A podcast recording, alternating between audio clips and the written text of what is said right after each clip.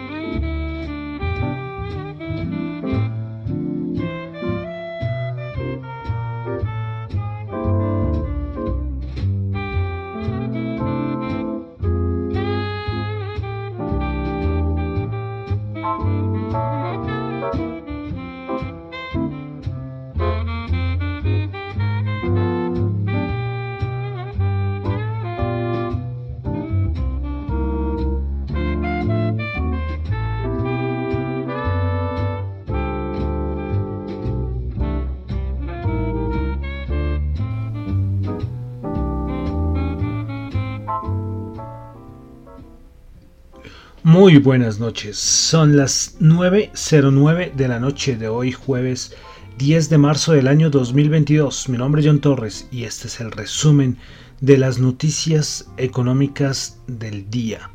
Saludo, como siempre, a los que me escuchan en vivo en Radio Dato Economía, sea en la página web o en la aplicación de Seno Radio. Recuerden que la aplicación Seno Radio, Z-E-N-O, tendré que comunicar con los españoles. Siempre les he dicho, Zeno Radio, Z-E-N-O Radio, está para iOS, para iPhone y para Android. También eh, saludo a los que me escuchan en Spotify. Recuerden calificar el podcast de unos 5 estrellas, es muy importante. Eh, la calificación en Apple Podcast también pueden calificarlo y en Google Podcast ahí no pueden calificarlo pero gracias a los que me escuchan en cualquiera de las plataformas y también en, en Tita TV Network, donde ya ayer sí lo subí bien el videito, bien, bien. Recuerden que pueden suscribirse al canal logueándose, eh, pueden ganar criptos, pueden ganar premios, pueden ganar NFTs. Bueno, es una plataforma diferente, poco conocida, pero, pero a, mí me, a, mí, a mí me gusta, a mí me gusta. Recuerden que ya en YouTube ya no estoy. Bueno, entonces vamos a comenzar con el resumen de las noticias económicas del día. Recuerden que lo que yo digo acá son solamente opiniones personales, no es para nada ninguna recomendación de inversión. Bueno, entonces comenzamos. Hoy vamos a comenzar directamente con Europa. tuvimos el dato de índice del producto productor en Italia, el mensual se ubicó en 9,7% y ya el anual al mes de enero va en 32,9% y el anterior había sido 22,6%. Qué barbaridad, ¿no? Esos índices de productor en todo el mundo. Bueno, pasamos a hoy un evento importante que teníamos el día de hoy, era el del Banco Central Europeo. Pues bueno, eh, el Banco Central Europeo dejó las principales tasas eh, eh, quietas, como lo esperaba el mercado, la tasa de refinanciamiento quedó en el 0, la de depósito quedó en menos 0,5, bueno, todas las tasas quedaron sin cambios. Eh, Lagarde, después en su comparecencia, en sus declaraciones, dijo que el crecimiento, espera que el crecimiento de la eh, Comunidad Económica Europea sea impulsado por la demanda, que la recuperación global, la ayuda fiscal también van a ayudar a la economía, que la inflación va a aumentar más en el corto plazo y que la energía es la principal razón por las cuales se, tienen las altas tasas de inflación. El Banco Central Europeo mostró sus nuevas estimaciones tanto de Producto Interno Bruto como de la inflación. Respecto al Producto Interno Bruto, su anterior estimación era para el 2022 era el 4,2% y ahora la bajó al 3,7%. Para 2023 su anterior estimación era 2,9% y la bajó al 2,8%. Y la... Eh, bueno, yo, yo le estoy diciendo el Producto Interno Bruto, bueno, creo que aquí me confundí. Bueno, repito, Producto Interno Bruto, nuevas estimaciones de Producto Interno Bruto por parte del Banco Central Europeo. Para 2022, 3,7%, anterior 4,2%, entonces se mejoró. Para 2023, anterior 2,9% y ahora la dejó en 2,8%. Y 2024 quedó 1,6%, anterior 1,6%. Entonces el Banco Central Europeo ve que el Producto Interno Bruto va a desmejorar tanto el 2022 como el 2023. Y ahora inflación. La inflación para el 2022, 5.1%. La anterior estimación era del 3,2%. Para 2023 quedó en 2,1%, anterior estimación 1,8%. Inflación para el 2024 por parte del Banco Central Europeo 1,9%, anterior 1,8%. Entonces, todas las tres estimaciones subieron. Eh, es que yo sí les acuerdo cuando comentábamos aquí que es que, claro, estimación del 3,2% y, se esperaba que fuera el 3%, no, nada. 5,1% y de pronto se quedan, se quedan un poco cortos. ¿eh? Eh, y viene una cosa, estimaciones de Producto Interno Bruto peores y datos de inflación mayores a nivel de estimación. Y recuerdan lo que significa esta inflación pues las estimaciones que hace el Banco Central Europeo pues nos podrían dirigir allí. ¿Listo? Bueno, hoy AMRO, ABN, AMRO salió a decir una cosa que, que fue muy comentada. Y es que ellos no descartan a un euro cayendo a nivel de paridad contra el dólar. Contra el dólar. Eso lo dice ABN ANRO. Las probabilidades son pocas, porque esto ha sido muy comentado, todo el mundo está viendo, eh, pero bueno, probable, ahí está, las opciones están de poder tener un euro cayendo a nivel de paridad contra el dólar.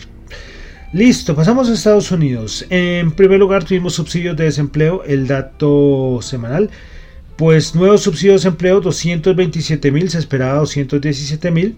Y los continuos 1.494.000, se esperaba 1.450.000. Dato de inflación, el otro dato importante del día en los Estados Unidos. El dato mensual 0,8% y el interanual se ubicó en el 7,9%, a la par con lo esperado. Bueno, saben que siempre me gusta mirar por sectores cuando ocurre el dato, cuando el dato de inflación, tanto aquí en Colombia como en Estados Unidos, bueno, y en otros cuando tengo el dato de otros países. Bueno, a febrero de 2022. Entonces, eh, tuvimos el dato, como les decía, el dato mensual 0,8%. Eh, quitando la parte de, de comida y energía, quedarían 0,5%. Lo relacionado con gasolina, 6,6%. Eh, servicios, quitando la energía, 0,5% carros usados cayó menos 0,2%, este sí mejoró. Productos médicos 0,2%. Eh, y a ver, bueno, y miremos acá los subsectores. El mayor aumento, el mayor aumento creo, a ver, estoy mirando rápidamente, sí, el mayor aumento fue en los Energy Commodities, es decir, los, commodities relacionados con la energía que subió el 6,7%. Y el menor, como les decía, el que terminó con inflación negativa, fue los carros usados con menos 0,2%. Entonces así fue el dato de inflación en Estados Unidos. Bueno, más cosita en Estados Unidos y es que hoy la secretaria del Tesoro, Janet Yellen, Jared Yellen o Janet Yellen, ya se me olvidó. Bueno, pues hoy dio unas declaraciones, dijo que es probable que la inflación se mantenga incómodamente alta este año 2022. Dice que no se arriesga, dijo que no se arriesga a hacer una predicción de inflación para el segundo semestre del año y finalmente dijo que no espera que ocurra una recesión en Estados Unidos. Bueno, como están las cosas, Yellen, difícil, ¿eh? la cosa no está fácil para que se cumpla lo, que, lo que cuentas, pero bueno. Bueno, pasamos yo entonces a la parte de mercados índices y comenzamos con asunto Rusia-Ucrania. Hoy el... A ver, listo. A ver, es que no tengo acá... Bueno, el ministro de Relaciones Exteriores de Rusia dijo que se necesitan muchos más preparativos para tener una reunión entre Putin y Zelensky. ¿Sí? Es lo que ha pedido Zelensky. Zelensky es lo que ha dicho que quiere reunirse con Putin, pero por parte del gobierno ruso dice que no. Eh, hoy la CIA eh, de Estados Unidos dijo que Putin no tiene una estrategia a largo plazo en Ucrania. Pero en algún momento, dijo la CIA, de la CIA de Estados Unidos, que va a reconocer esto y buscará métodos para terminar el conflicto. Lo que todo el mundo ha dicho. Putin lógicamente nunca lo va a admitir, pero es que él pensó que Ucrania era Crimea y que esto iba a ser entrar, coger y listo, y ya. pero no, ya cuántas semanas llevamos, dos semanas en todo este conflicto. Bueno, el Fondo Monetario Internacional hoy se pronunció y voy a resaltar solo una, un párrafo y es que dijo que es demasiado temprano para cuantificar los daños y costos de la reconstrucción en Ucrania. El otro día creo que fue un ministro en Ucrania se arriesgó a dar una cifra, no me acuerdo cuánto fue la cifra de, de la cuánto cuántos son los daños a nivel de infraestructura de Ucrania. Bueno, por parte de Rusia, ¿qué más ha pasado? El gobierno ruso dijo que va a prohibir la exportación de equipos tecnológicos, de turbinas, eh, eh, material de telecomunicaciones, material médico, materiales agrícolas y eléctricos hasta finales del año 2022 y había también prohibido la exportación de otros bienes. Y yo me preguntaba, ¿pero por qué? Y claro, alguien, no me acuerdo qué analista fue el que dijo, hombre, es que no van a poder importar nada porque nadie quiere, ya tienen mil sanciones, entonces ya preocupándose por consumo interno, y lo cual tiene, tiene, tiene lógica. El problema son asuntos de fertilizantes, que eso sí va a afectar porque ellos son de los mayores exportadores de fertilizantes del mundo. Del, está en el top 5, imagino. Y eso va a afectar a, todo el mundo. Imagino que tenga fertilizantes. Bueno, ¿qué más ha pasado? Siguen saliendo mm, empresas de Rusia o suspendiendo sus operaciones. Y hoy fueron dos bancos de los grandes, JP Morgan y Goldman Sachs dijo que esperan salir de Rusia. No, sé si va a ser una cosa parcial, pero lo están viendo claramente. También Nintendo, la compañía de videojuegos, también dijo que ya no va a hacer más despachos a Rusia. Bueno, entonces eso es la actualización a nivel de conflicto armado. Se mantiene en toda la disputa, eso sí no cambia. Eh, ya también han tomado medidas frente a, en el Reino Unido frente a varios rusos. Ahí está el presidente del Chelsea, que por eso fue que hace unos días decidió vender el Chelsea, porque están congelando todos los activos. Mm, bueno, entonces esto se mantiene. Eh, finalmente, todo el conflicto de Rusia-Ucrania, hoy el ministro de Relaciones Exteriores de Rusia dijo que su país no ha utilizado el suministro de petróleo y gas como armas. ¿Le creemos? ¿Le creemos? Yo creo que lo del gas de pronto sí, pero es que claro, pueden chantajear a otros países, que podría ser, ¿no? Listo, bueno, vámonos ya a los mercados. Los mercados siguen en una volatilidad tremenda. Voy a repetir lo mismo creo que todos los días porque las cosas no se aclaran. Eh, ayer el subidón con VIX por encima de 30. Hoy alguien decía que con un VIX por encima de 30 eh, el SP500 tendría que estar moviéndose de 2% para arriba y 2% para abajo con un VIX por encima de 30, de 32, de 33. Toda la volatilidad es tremenda. Entonces hoy hubo de cierta manera como como una corrección a nivel tanto de las bolsas europeas como, como los índices eh, norteamericanos. Hoy salió un datico interesante eh, mostrado en una gráfica y es los momentos en que la Reserva Federal ha aumentado sus tasas de interés. Eh, si ustedes ven este gráfico, normalmente la Reserva Federal ha aumentado sus tasas de interés con un VIX de cierta manera en 10, en 15, en menos de 20. Pero ahora, por los errores, por haber cometido esos errores a nivel de timing, a nivel de todo, con su inflación es transitoria, eh, podría ser que se dé, no sé si la primera vez, la primera vez en la historia, que la Reserva Federal tendría que subir tasas con un VIX por encima de 30. Recordemos que ahorita en menos de nada tenemos la reunión de Reserva Federal, que se supone que va a ser la primera subida de tasas. Entonces, eso les pasa, eso les pasa. Se van a coger el tiempo, pensando que la inflación es transitoria y ahora eh, no van a ir eh, delante, sino atrás es decir, atrás de la curva persiguiendo y no adelante llevando. Y como les digo, va, sería a nivel del VIX, sería la primera vez, creo que la primera vez, no sé, ahí está el gráfico, tocaría analizarlo muy bien, pero casi siempre el VIX estaba por debajo o en 20, más o menos. Y es decir, con los mercados totalmente locos, les va a tocar subir tasas. Bueno, y además de algunos dirán, vamos a echarle la culpa a Rusia y con lo que está pasando con Ucrania. De pronto ellos tenían, no tenían esa variable ahí en el, en el, en el tablero. bueno, entonces eso es, eh, de resto poco más, eh, poco más, no, no le voy a decir nada más, para no repetir lo que siempre les digo, porque es que la verdad, las cosas están totalmente, totalmente locas con los mercados. Eh, vamos a mirar de una vez el VIX en cuanto cerró el día de hoy. El VIX cerró en 30,23. Eh, curioso, eh, porque hoy la bomba bajaron, pero el VIX bajó. Veremos a ver. 30,23, pero no quiere bajar de 30. Eh. Ya lleva varios días en que no quiere bajar de 30. Bueno, entonces vamos a pasar a los índices de Estados Unidos. Entonces, a ver, yo me organizo por acá. Vamos a comenzar entonces con el Nasdaq. El Nasdaq el día de hoy bajó 125,58 puntos, bajó 0,9%, 13.129 puntos.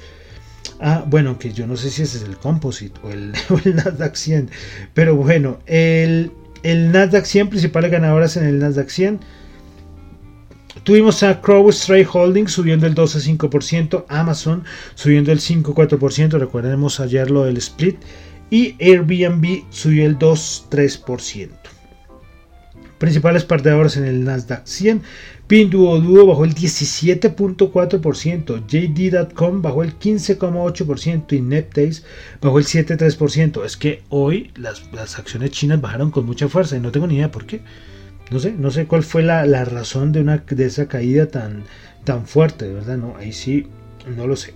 Bueno, vamos a pasar entonces ahora a ver a ver un momento, al Dow Jones. El Dow Jones el día de hoy bajó 112 puntos, bajó el 0,3%, 33.174 puntos. El Dow Jones, principal ganador es el Dow Jones, Chevron 2,7%, Walmart 2,2% y Dow 1,3%. Principales perdedoras, Apple 2,7%, Procter Gamble bajó el 2,5% y Cisco bajó el 2,1%.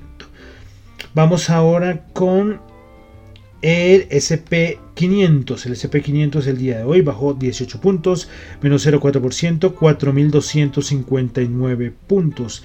Prepara ganadoras del día en el SP500. Tuvimos a, a Halliburton subiendo el 8,9%, Baker Hooks subiendo el 8,6% y Mosaic subiendo perdón, 7,7%. Principales perdedoras en el SP500, Micron bajando el 4,6%, Franklin Resource bajando el 4,5% y Whirlpool bajando el 4,2%. Bueno, vamos ahora a ir a la Bolsa de Valores de Colombia. El MSCI Colcap subió 5.03%, 1543. Principales ganadores del día, Grupo Bolívar subió el 41.1% y es que salió que el Grupo Bolívar publicó el reglamento de readquisición de acciones preferenciales que pagarán a 127 mil pesos cada título. Había mucha discusión entre ellos, sinceramente no entendí bien porque parece que no aplica para todas, parece que aplica a partir de una fecha. Eh, bueno, no sé cómo va a ser, cómo es, cómo es esto, ¿verdad? No lo tengo claro, por eso no, no atrevo a afirmar nada. Pero lógicamente si este subidón del Grupo Bolívar es relacionado con la noticia de la readquisición de acciones preferenciales.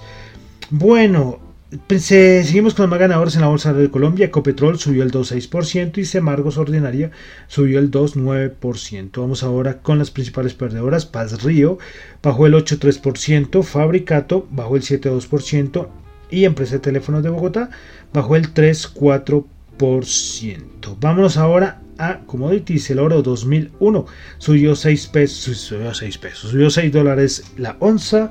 WTI 105.8 bajó 4.2 el barril. Brent 109 bajó 3.4 dólares el barril. El dólar en Colombia 3.790 subió 44 pesos. Bueno, y vamos a terminar con las criptos, con las criptos, que se me olvidó acá tener listo, donde, donde miramos las criptos el día de hoy. Bueno, Bitcoin bajando 6%, Ethereum bajando el 4,5%, BNB bajando el 5,5%, Terra subiendo el 1,6%, Ripple bajando el 3,6%, Cardano bajando el 4,4%, Solana bajando el 5,5%, Avalanche bajando el 2,7%, Polkadot bajando el 3,9% y Dogecoin bajando el 3,4%. 100%. Ayer hubo diccionario cripto y no, hoy no va a haber diccionario cripto. No me gusta así eh, como, hombre, martirizarlos. Para los que no les gustan las criptos con las definiciones de criptos. Bueno, y entonces ya terminamos por el día de hoy con el resumen de las noticias económicas del día. Recuerden que lo que yo digo acá no es ninguna recomendación de inversión, son solo opiniones personales. Mi nombre es John Torre, me encuentra en Twitter en la cuenta arroba Chu, en la cuenta arroba Dato Economía y también en el correo radiodatoeconomía.gmail.com. Ahí me pueden enviar audios, información, lo que quieran, todo para, para subir a la emisora. Y bueno, y entonces vamos a terminar con música. Recuerden que estamos en nuestro recorrido musical 1922-2022. Y vamos al año 1925. Y vamos otra vez con una canción con un sonido antiguo. Porque encontrar estas, estas canciones de, aquella, de aquellos años eh, remasterizadas es difícil. Y además suena simpático, ¿no? Eso, escuchar, porque vamos a escuchar una canción de 1925.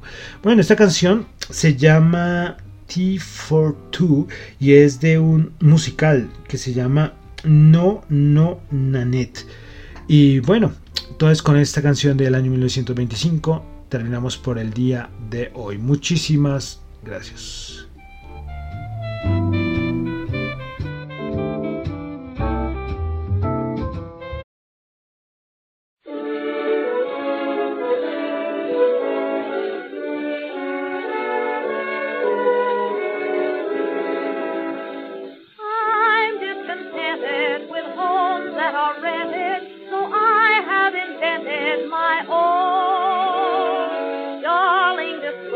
is a lover's oasis where life's weary chase is unknown. Far from the cry of the city where flowers pretty caress the stream. Call to hide in, to live side by side in. Don't let it abide in my dream. Picture me upon your knees. Just me for you and you for me. Just me for you and you for me alone.